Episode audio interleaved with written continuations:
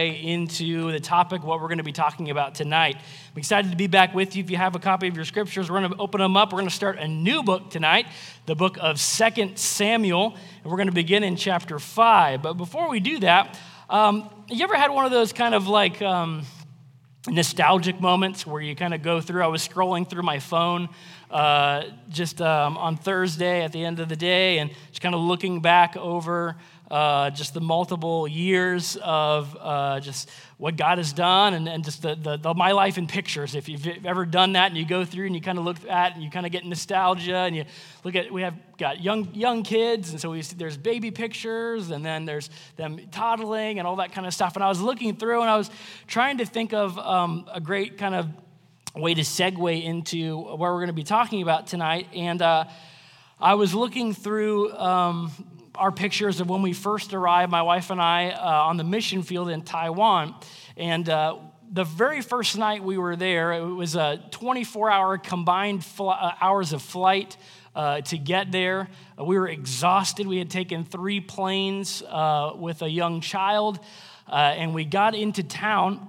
And when we got there, I believe this picture was from the next morning. We got up and uh, our neighbors, uh, we, are we were temporarily staying in the, our, our missionary host's house, and our daughter was there, and this is our neighbor's daughter, and they were sitting on the couch uh, and they were looking at each other. And it was the, kind of their first time ever seeing, for her, it was the first time ever seeing a white kid, and for Adeline, it was kind of the, one of the first times being up close in a, a new area with a lot of people that didn't look like her. And I thought there was no other picture in my. Um, my scroll that kind of captured the idea of uncertainty more than this picture that I have. And there was a lot of uncertainty in those times. We had just moved to a new country, didn't know the language, wasn't familiar really with the culture.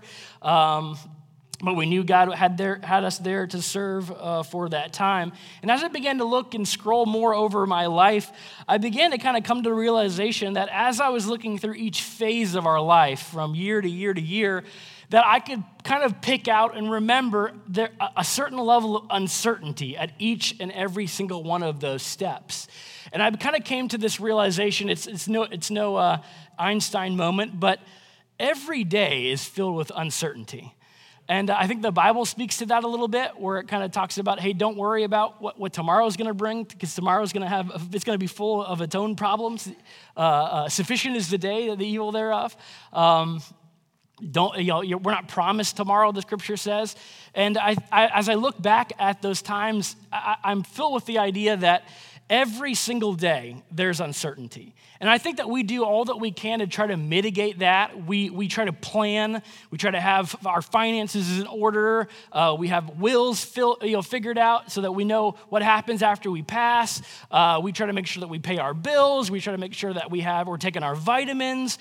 We try to mitigate as much of the uncertainty of life that we can, but the the harsh reality is, is that we really have no idea what tomorrow might bring. We might think we're certain, we might think we've checked all the boxes, we might think we're good to jump into our day, but we have absolutely no idea for sure what will happen at the next moment of our life. So we are filled in our lives with just an uncertainty at every angle. In uh, the first couple chapters of the scripture we're going to look into, 2 Samuel, um, the first four chapters, the nation of Israel is in unparalleled, unparamounted, unparalleled uh, uh, uncertain times. We looked at last week as we're marching through the life of David that King Saul has now passed. He was killed in battle along with many of his sons. And there was an incredible amount of uncertainty that followed after the king's passing. The first four chapters of Samuel, we don't have a chance to, to study all of them tonight, so I'll just summarize them briefly. The first four chapters, uh, the nation of Israel is plunged into chaos and into civil war. David finds out, he mourns the passing of Saul, and as he prays unto the Lord, the Lord says, I want you to set up your kingdom not not right away in a very prominent place, but I want you to go to Hebron. And so he takes his mighty men and he goes to Hebron, and there he's anointed uh, king, but only over the tribe of Judah. And the rest of the tribes side with a guy named Ishbosheth, which is one of the sons of Saul, who was not in the battle and was still living. And so now all of a sudden we have a civil war that's brewing in this country of Israel, in these, in these tribes. And so um, there are two generals, Joab and Abner, and uh, they don't get along with each other. And um, each one of them is kind of being the, the general, if you will, of the armies. And there, there's a lot of fighting, there's a lot of killing. Um, unfortunately, like I said, this is a civil war that's going on between Israel and Judah. Um, there's some uh, unfortunate events that happen um, in Ishbosheth's camp. Uh, he's assassinated, and then the, um, uh, the, the, uh, the general uh, who uh, kind of switches camps, if you will, he was Ishbosheth's general, then he goes to work for David. He's assassinated by a guy who doesn't, doesn't like him because he killed his brother in war. And there's just all this, all this kind of uh, uh, tragedy and uncertainty that kind of just pours over the next few years in Israel. But eventually we get to chapter 5. And chapter 5, we see something amazing happening. And I think the reason why that last song is such a great segue into what we're going to talk about tonight is because tonight we're going to talk about, we're going to see King David, and we're going to make some parallels between what happens in King David's, David's life as he is coronated king, as he sets up Jerusalem, and we're going to look forward to the seed of David, who is Jesus, who will one day be crowned king and bring a new Jerusalem. And we're going to see that even though we live in a world that is shaken with uncertainty, that you and I, as believers in the Lord Jesus Christ, can live with hope today, knowing that Jesus will one day fulfill the foreshadowing events of David's crowning and taking of Jerusalem, which is what we're going to look at in in, uh, in 2 Samuel chapter 5. So let's go to the Lord in prayer as we dig into the scripture tonight. Father, we thank you so much for the word of God that um, is a light into our path. God, thank you so much for the word of God that is infallible, that is without error.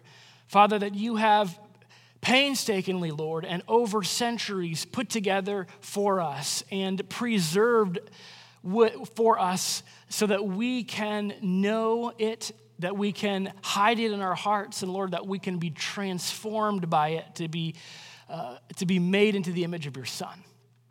Father, I thank you so much for the history that we can learn through some of these books, Lord, these rich narratives that can teach us principles of how to live and how to follow you.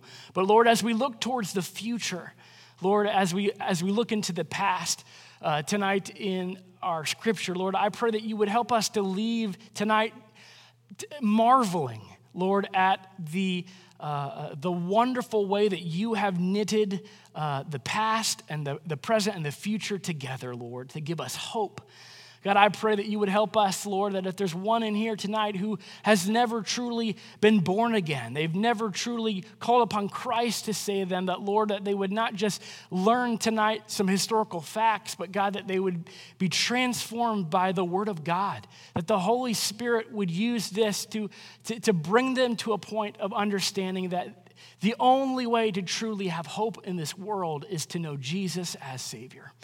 Lord, thank, we thank you so much for what you're going to teach us tonight. We ask that the Holy Spirit would be upon this time as we break open the Word of God. Father, teach us from your Word, we pray in Jesus' name. Amen. So we enter into 2 Samuel chapter 5 in this new, uh, this new ch- uh, change in David's life.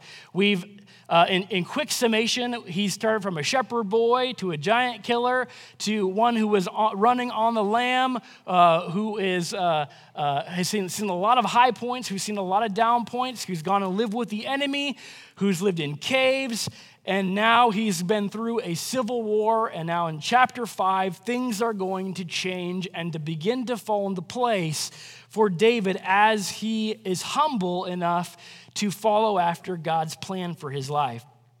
And I want us to look at three events that will happen in this chapter, three events and their corresponding events in the future that we see as we see uh, Jesus fulfilling this for these foreshadowing events. The first event I want us to look at comes from the first five verses, and that is the king is crowned. The king is crowned. Verse, verse 1 in chapter 5 reads this Then came all the tribes of Israel to David unto Hebron, and spake, saying, Behold, we are thy bone and thy flesh. Also, in times past, when Saul was king over us, thou wast he that led us out and brought us in Israel.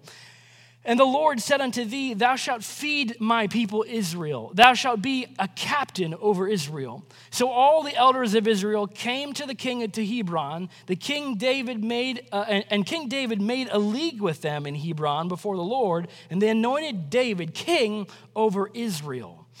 David was 30 years old when he began to reign, and he reigned 40 years. In Hebron, he reigned over Judah seven years and six months. And in Jerusalem, he reigned 33 years over all Israel and Judah. The first thing I want us to look at here is that this is the coronation of David. David's headquarters was in Hebron during that time of the. Um, uh, the civil war that was going on. And as that war came to an end, it was very clear to the people that David was the one who was being blessed by God, and that God's hand was upon David and all that were with David. And so the leading elders of these tribes, remember, these, this was a tribal culture back then, and so each of these leading elders of the tribes assembled together to officially recognize as David as their leader, as king over a united tribe, the united tribes of Israel. And they begin to try to connect with him. It says here in verse 1 that they spake unto him, Behold, we are thy bone and thy flesh. They begin to try to connect with him as a countryman, as a brother. Hey, remember, David, although we may have been at odds, maybe even at opposite ends of a spear, we are your brethren. We are all of the same bone and same flesh of our father Abraham. Then they begin to connect with him as a leader and as a soldier. They say in verse 2 In times past, when Saul was king over us, thou was he that led us out and brought us in Israel. They remember the time when he used to work for Saul, and Saul would put him as a captain over thousands, and he would take them out into battle against the Philistines. And God would bless them, and then he would bring them home from this battle. And they begin to try to connect with him and saying, You are our brother, you are our flesh, you are one once a leader over us, and now we want to make a covenant. This word here that's translated league is the word covenant here. And they say, We want you to be king over Israel. Now, I want you to remember, we're going to do a few things as just a mental exercise through these next few points. I want you to remember something that's going to stick out because it's going to show up again when we look into the future of how Jesus fulfills these foreshadowing events. The elders make an interesting remark here in verse 2. They say, It is you that led us out and brought us in Israel, and the Lord said unto thee, Remember this, thou shalt feed my people Israel. That Hebrew word is the word ra'ah, which means literally to feed as a shepherd would feed their flock. They say, You have been called by God to feed the people who is Israel. So they gather and they make this covenant with David. They anoint him to be king over Israel. And the writer of this portion of 2 Samuel throws in a timeline for us. He says he reigns 40 years, seven years, six months in Hebron, and 33 years in Jerusalem.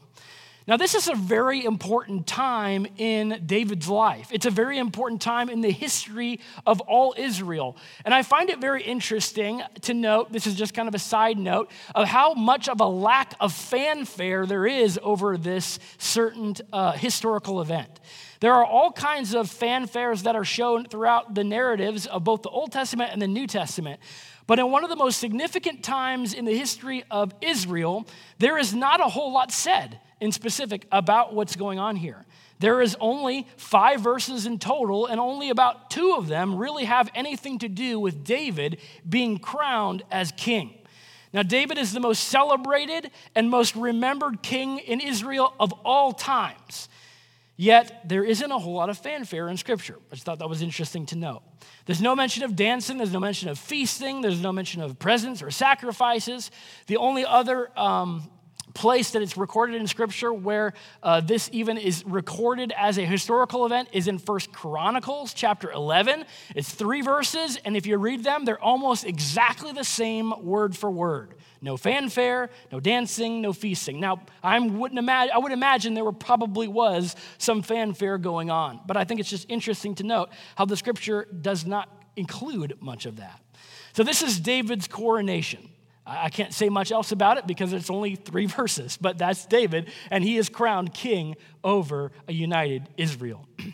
But I want us to fast forward a little bit because we're going to be comparing and looking at David's and Jesus, Jesus who is the seed of David.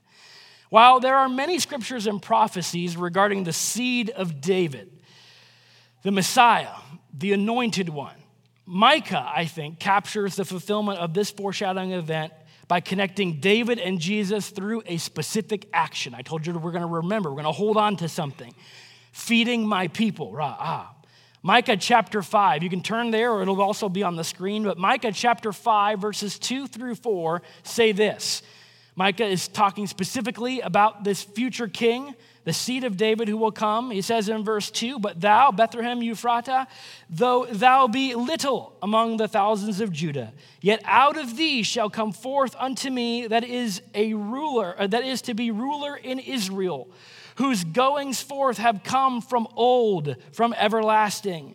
Therefore will he give uh, give them up until the time that she which travaileth hath brought forth. Then the remnant of his brethren shall return to the children of Israel. Look at here it is.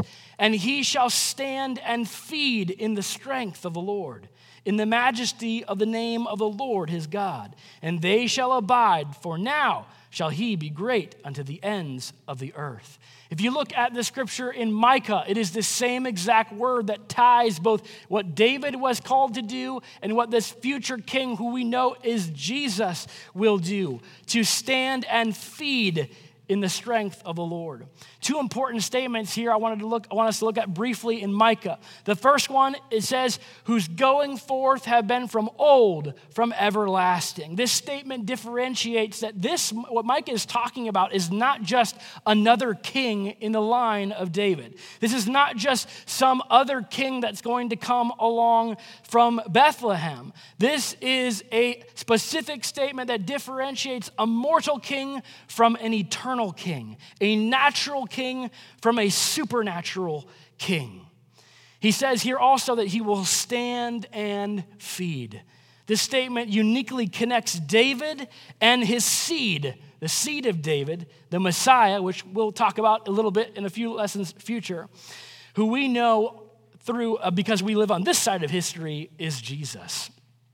This word here used, ra'ah, is the exact same phrase that we see in 2 Samuel chapter 5, verse 4. And the statement is a reference to the shepherding role of the king. Now, it's interesting. I was looking and I was digging through scripture because in 2 Samuel chapter 5 verse 4, the elders say that God had said to David that he was going to do this. That he was going to he was going to feed the people uh, uh in verse 2, you'll feed my people Israel. Now, I've I looked all throughout scripture and if you can find it, please let me know, but I have found no iteration, no written record of God saying that to David. Now, I believe that that is God's, that God did say that to David. Perhaps he just didn't have it recorded. But I think it's very interesting. And the reason why I point that out is because I don't think it's an accident that that phrase is in that verse, because that specifically connects Jesus and David together. It's very, very, very cool. It's almost like God wrote this book supernaturally. It's interesting, though, if you look through a historical perspective, the idea of the Good Shepherd King is a very ancient Near Eastern concept dating back to even before biblical times.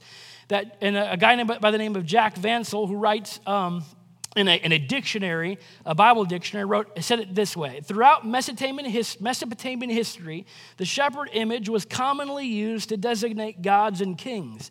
And as a title for kings, this use is attested from practically every period. The king, as a shepherd and as a representative of the gods, was expected to rule with justice and to show kindness in counseling, protecting, and guiding the people through every difficulty. Now, as I mentioned before, we live on this side of history. So it's no secret that the position of Lord, the position of king, is already and has always belonged to Jesus. But the practicality of his coronation, because we're comparing the two, David's coronation and Jesus being coronated as king, the practicality of Jesus being coronated as king is not yet. Because there are still millions of people and hundreds of nations who have not recognized Jesus as king. But Philippians chapter 2 has something to say about that. Philippians chapter 2, verses 9 through 11 says this Wherefore God has highly exalted him and given him a name which is above every name, that at the name of Jesus every knee should bow of things of heaven and things in earth and things under the earth, for that every tongue should confess that Jesus Christ is Lord to the glory of the Father.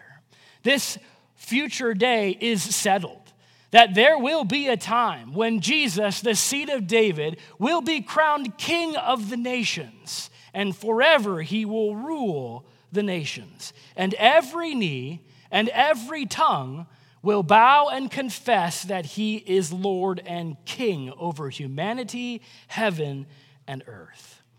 Now, there are many slogans throughout the re- history of the revolution, if you study it much, that um, uh, have kind of like kept, kept with us as a nation that kind of inspire us to remember uh, the, those early days of fighting for our freedom. Um, Nathan Hale's, I regret that I have one life to live, uh, sorry, one life to, uh, to lose for my country. Patrick Henry says, Give me liberty or give me death, right? Uh, General Gadsden's famous Don't Tread on Me, right? That's one that, that, that, pops up from here, here to there. There's a hotly debated slogan, though, I've learned this. There's a hotly debated slogan of whether or not this one actually existed. On April 18th, 1775, or the story goes, the British soldiers ordered John Adams, John Hancock, and a few others to disperse in the name of George, the sovereign king of England. And Adams responds with this slogan We recognize no sovereign but God and no king but Jesus. And while this, this slogan is hotly debated by those who are pro uh, Christian heritage and pro non Christian heritage, or, or, or, uh, against Christian heritage alike, I think it might be time for us to reignite the no king but King Jesus kind of slogan in our nation. The founding fathers, I think, would be taken aback by the dip in morality that we have after we've ousted God and uh, his, his truth from public schools and the public square. A columnist by the name of Selwyn Duke wrote in restore, his, his, his column, Restoring Civilization, he wrote, quote, echoing many founders, George Washington noted that morality is necessary, is a necessary spring of popular government. The famous apocryphal saying goes like this America is great because America is good. If she ever ceases to be good, she will cease to be great. For sure, he writes, we can't MAGA or Make America Great Again unless we mama make America moral again. I think to make America immoral again, our culture must return back to Jesus as our foundation and our cornerstone. That every American must embrace the ideals of our Constitution and of the Word of God, or we will be lost as a nation. To make America moral again, or mama, and no king but King Jesus, those phrases really are simpatico. You can't have one without the other. But I want you to know that you and I, talking about right now, we can live in hope because we serve a king, King Jesus, who will one day rule and reign, and we will be with him if we know him as Savior. The second event I want us to look at today from 2 Samuel chapter 5, if you're not, we can head back in there, is that there's a city that's prepared. A city prepared. Verses 6 through 9, the scripture reads this And the king and his men went to Jerusalem unto the Jebusites, the inhabitants of the land, which spake unto David, saying, Except thou take away the blind and the lame, thou shalt not come in hither, thinking David cannot come in thither. Nevertheless, David took the stronghold of Zion and the, the same as the city of David. And David said, On that day, whosoever getteth up to the gutter and smiteth the Jebusites and the lame and the blind that are, that are hated of David's soul, he shall be chief and captain. Wherefore they say, The blind and the lame shall not come into the house. So David dwelt in the fort and called it the city of David. And David built round about from Millo inward. Look on at verse 11. And Hiram, king of Tyre, sent messengers to David, and cedar trees, and carpenters, and masons, and they built David a house. The very first thing that David does when he is crowned king, that's recorded here in Scripture, is that he goes to establish a city fortress and to drive out the long tolerated enemy who has been living in the center of Israeli territory since, jo- since Joshua and the people of Israel had crossed into the promised land. The people of Israel were given instruction by God to drive out every Canaanite uh, out of the land. Yet Joshua and the elders did not do so. According to Joshua chapter 15, verse 63, the people failed to heed the commandment of God. In verse 63, it reads As for the Jebusites, the inhabitants of Jerusalem, the children of Judah could not drive them out. But the Jebusites dwell in the children of Judah at Jerusalem unto this day. Judges says it this way Judges 121 And the children of Benjamin did not drive out the, ben, the Jebusites that inhabited Jerusalem, but the Jebusites dwell in the city of Benjamin in Jerusalem unto this day. The Jebusites, who were um, cousins to the Canaanites, they were part and parcel of the people who were pagan, yet they were still living in the territories of the children of God, even up to the time when David was there. The rest of them had been driven out for the most part, but the Jebusites still inhabited the city which is called Jerusalem at the top of the mountain. The Jebusites remained in the land for generations, and they were a constant sore to the people of God. But it would seem that David had had his eye on this city for some time. We kind of glazed over this verse when we looked at the account of David and Goliath. But back when David slew Goliath, after he slew him, verse 54 of chapter 17 in 1 Samuel, it says that David took the head of the Philistine and brought it to Jerusalem, and he put his armor in his tent. I think what's interesting here is it would be weird for David to take the head of Goliath to a city that belonged to the people of God because historically it didn't. So what, here's what I think is going on. Here's the Corey commentary. I think David, being a faith filled young man, who had looked in the face of Goliath, the, the, the, giant tyrant, who had been calling out the people of God, who had been cursing the name of God, filled with the Holy Spirit, slew that Philistine, slew that, slew that pagan uh, uh, warrior, and he said, You know what? There are some more pagans in our nation, and I want them to know that they ain't gonna, they ain't gonna stay in our nation very much longer. And so he goes by and he runs and he throws that head at the, at the Jebusites. He says, You guys are next. That's the Corey commentary. But as long as David was king, he had turned his full attention to capturing the pagan stronghold of Jerusalem. Here's what the city of Jerusalem was like back in David's, David's time it was atop a mountain surrounded by steep cliffs. There were, it was a walled city, which was a big deal back in the day before siege engines had become and they were rolling off uh, uh, the, the, the, um, the, the design floor. It was a big deal to have a walled city, especially one that was surrounded by steep gullies. It was, had a controlled water source, which was a big deal for a walled city. That water source was historically dug through an extensive water tunnel and shaft system and a network that provided fresh water for the entire city. The people could stay in their walled city and never have to come out. The people of Jerusalem, however, were not the people of God. Back in David's time, they had a long standing uh, standoff, if you would, between the Jebusites and the people of God. And they also had a long standing pride. They kind of remind me of this meme from the movie Monty Python, if you've ever seen it. They were up on their walled cities and they would make fun of the people of Israel. And they say here in verse, um, ver, uh, chapter 5, uh, verse uh, let's look back at here. Verse 6. Verse 6, here's what they say. It says, saying, Except thou take away the blind and the lame, thou shalt not come in hither. What were they saying? They were saying, if, if you can't defeat the blind people and the lame people that we're going to leave to, to, to guard our walls, then you have no chance against us. They were saying, we don't really need to protect ourselves from you guys down there.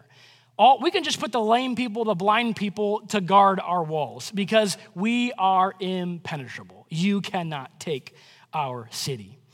Obviously, this got under the skin of King David, and he uh, was. Um, he challenged his men. It's, it's, recorded in a little bit more um, specifics in the book of Chronicles. But he, he challenges his, his men to get up a water shaft and to take the city. Although these people had lived in a strong city, they had uh, people who had a long standing uh, uh, arrogance to them. There was one major problem they underestimated God's king. And I want you to hold on to that statement because we're going to see that again. They underestimated God's king. In the face of ridicule and pride, David and his men take the hill of Jerusalem. It's unclear um, as to how they did it. It's mentioned here that he goes up a water shaft, but from, uh, from either way, we know that he, there's an, an advantage that was taken. Somehow they get through the water system and they invade and they take the city and subdue it, according to verse 8. And David fulfills God's purpose and sets up a kingdom and a fortress called Zion in verse 7. Interesting enough, this is the first time that the word Zion is mentioned in the Old Testament. And in response to the unified Israel and the setting up of the kingdom of Zion, the prosperous king of Tyre, in verse 11, sends tribute and resources to David, who builds a palace out of them. Now, obviously, this guy had some reigns because he sticks around even to Solomon's reign and he provides cedars and, uh, and marbles to build the, the, the uh, house of God in Jerusalem. So, so David sets up Jerusalem. Now let's fast forward because one day Jesus is going to set up a new Jerusalem. Revelation chapter 21 we don't have time to study this entire chapter, but in its entirety, this chapter gives us details of what that new Jerusalem is going to look at. Verse 1 begins, it says, I saw a new heaven and a new earth. For the first heaven and first earth were passed away, and there was no more sea. And I, John, saw the holy city, New Jerusalem, coming down from God out of heaven, prepared it as a bride adorned for her husband. And I heard a great voice out of heaven saying, Behold, the tabernacle of God is with men, and he will dwell with them, and they shall be his people and God himself shall be with them and be their God. And God shall wipe away uh, all tears from their eyes, and there shall be no more death, neither sorrow, no crying, neither shall there be any more pain, for the former things are passed away. And he that sat upon the throne said, Behold, I make all things new. And he said unto me, Write, for these words are true and faithful. If your scripture is like mine, those, red, those words are highlighted in red because those are the words of Jesus, the King who is setting up this new Jerusalem. Now, there are so many fulfillments here that we cannot t- take time to look at, and they are exciting to look at. But Jesus, the Messiah, the seed of David, who will one day sit on David's throne, is prophetically seen here ushering in the fortress city called the New Jerusalem. And the entire chapter, verse 21, is given to its massive size and the details and the foundations and the gates and the square mileage. It's amazing if you have time to read through, look at that and study that. But the story is zoomed out from the perspective of history, and it demonstrates the exact copy of David's story. A land that is occupied by prideful, arrogant pagans is defeated by the king, and a new city is founded. That's what we see in a messianic psalm, according to Psalm chapter 2. I told you to remember, hold on to the people underestimating God's king. We see it again in Psalm, chapter 2 is a messianic psalm, meaning that it's talking about the coming Messiah, that anointed king who will reign in David, on David's throne. Verse chap, uh, chapter 1 says, Why do the heathen rage? And why the people amain a vain thing? The kings of the earth set themselves, and the rulers take counsel against the Lord and against his anointed, saying, Let us break their bands asunder and cast away their cords from us. He that sitteth in the heavens shall laugh. The Lord shall have them in derision. Then he shall speak unto them in his wrath and vex them in his sore displeasure. Yet have I set my king upon my holy hill of Zion. one day soon, Jesus, the Son of David, is going to roll back those clouds, and in eternity to come, he is going to set up his kingdom, the new Jerusalem, out of the lands of the raging heathen, and you and I and every believer in the Lord Jesus Christ will be there too, to live with him in a place where all tears are wiped away, and all sickness is cast, and all death is cast into the lake of fire. That should give you some excitement. And then we, could, we can live in hope right now because that coming kingdom is sure. That the king is one day going to be crowned and he is going to set up this kingdom which we will be taking part in. And it's going to be prepared for us. My 16th birthday, I was thinking back as I was looking through some of these pictures. My 16th birthday, I had one thing that I had asked my parents for. I, said I wanted to have a party. And they said, Yeah, you're a teenager. You're like way too old for parties nowadays. And so I was like, Okay, fine. And I just kind of, I just kind of slugged it off as fine. I, I do want to have a party anyway because um, I'm 16, right? And so my, it was a Wednesday. I was remembering back. So Wednesday was my my norm was to go right from school. I went back. I went home, changed. I was 16. I was driving at that time, and my norm on Wednesday was to go to youth group. And so I went to youth group. Um, our youth group at the time met in a separate building uh, from our main auditorium, and so our youth room was in one area. Uh, it's kind of like a fellowship hall. And then after we finished youth group, I was in the choir, and our choir practice was on a Wednesday night after church. And so I went over to the main auditorium auditorium where the choir met and we were practicing. And I remember it was late, it was getting into the evening, usually about 8:30, 9 o'clock. Things are starting to wind down. And I remember right after choir practice, I didn't think about it too much at the time, but as I look back and think about it, it was a little bit odd. Um, almost everybody disappeared out of the auditorium like super quick and uh, I had a few of my uh, friends from our youth group who were like, hey, Corey, uh, uh come over here into the youth room, youth room with us. We forgot something. And I was just like, fine, okay, I got to get home, but it's a school day, but all right, fine, I'll go over with you. And as they're leading me over, we walk into the room is completely dark. We walk in, all the lights turn on, and what do I hear but surprise! And there was a surprise birthday party that had been prepared for me. And I'll tell you what, there was, I can't remember like a more joyful time as a teenager than to hear that. When you walk in, and it, I had friends, family, people from school, uh, a bunch of people from our church stayed. It was super late, but they stayed and, and just, uh, just kind of uh, were, it made my day. It made my day for sure to be able to, to know that I had a family and friends who loved me and they had prepared for my coming. Isn't that what Jesus is going to do? I go to prepare a place for you, he says. I think you and I can live in hope today because we have a Jesus, a king, who's preparing a place for us, and he's going to give it to us one day. Third event, we're going to close. The Lord is glorified. Verses 10, and 11, 10, 11 and 12, as we close this portion of David's scripture, uh, David's life out. Verse 10 says, David went on and grew great, and the Lord of hosts was with him. We already read verse, uh, verse 11, verse 12. David perceived that the Lord had established his king over Israel and that he had exalted his kingdom for his people Israel's sake. I want you to, to, to grab a hold of a phrase here that we see in verse, verse 10.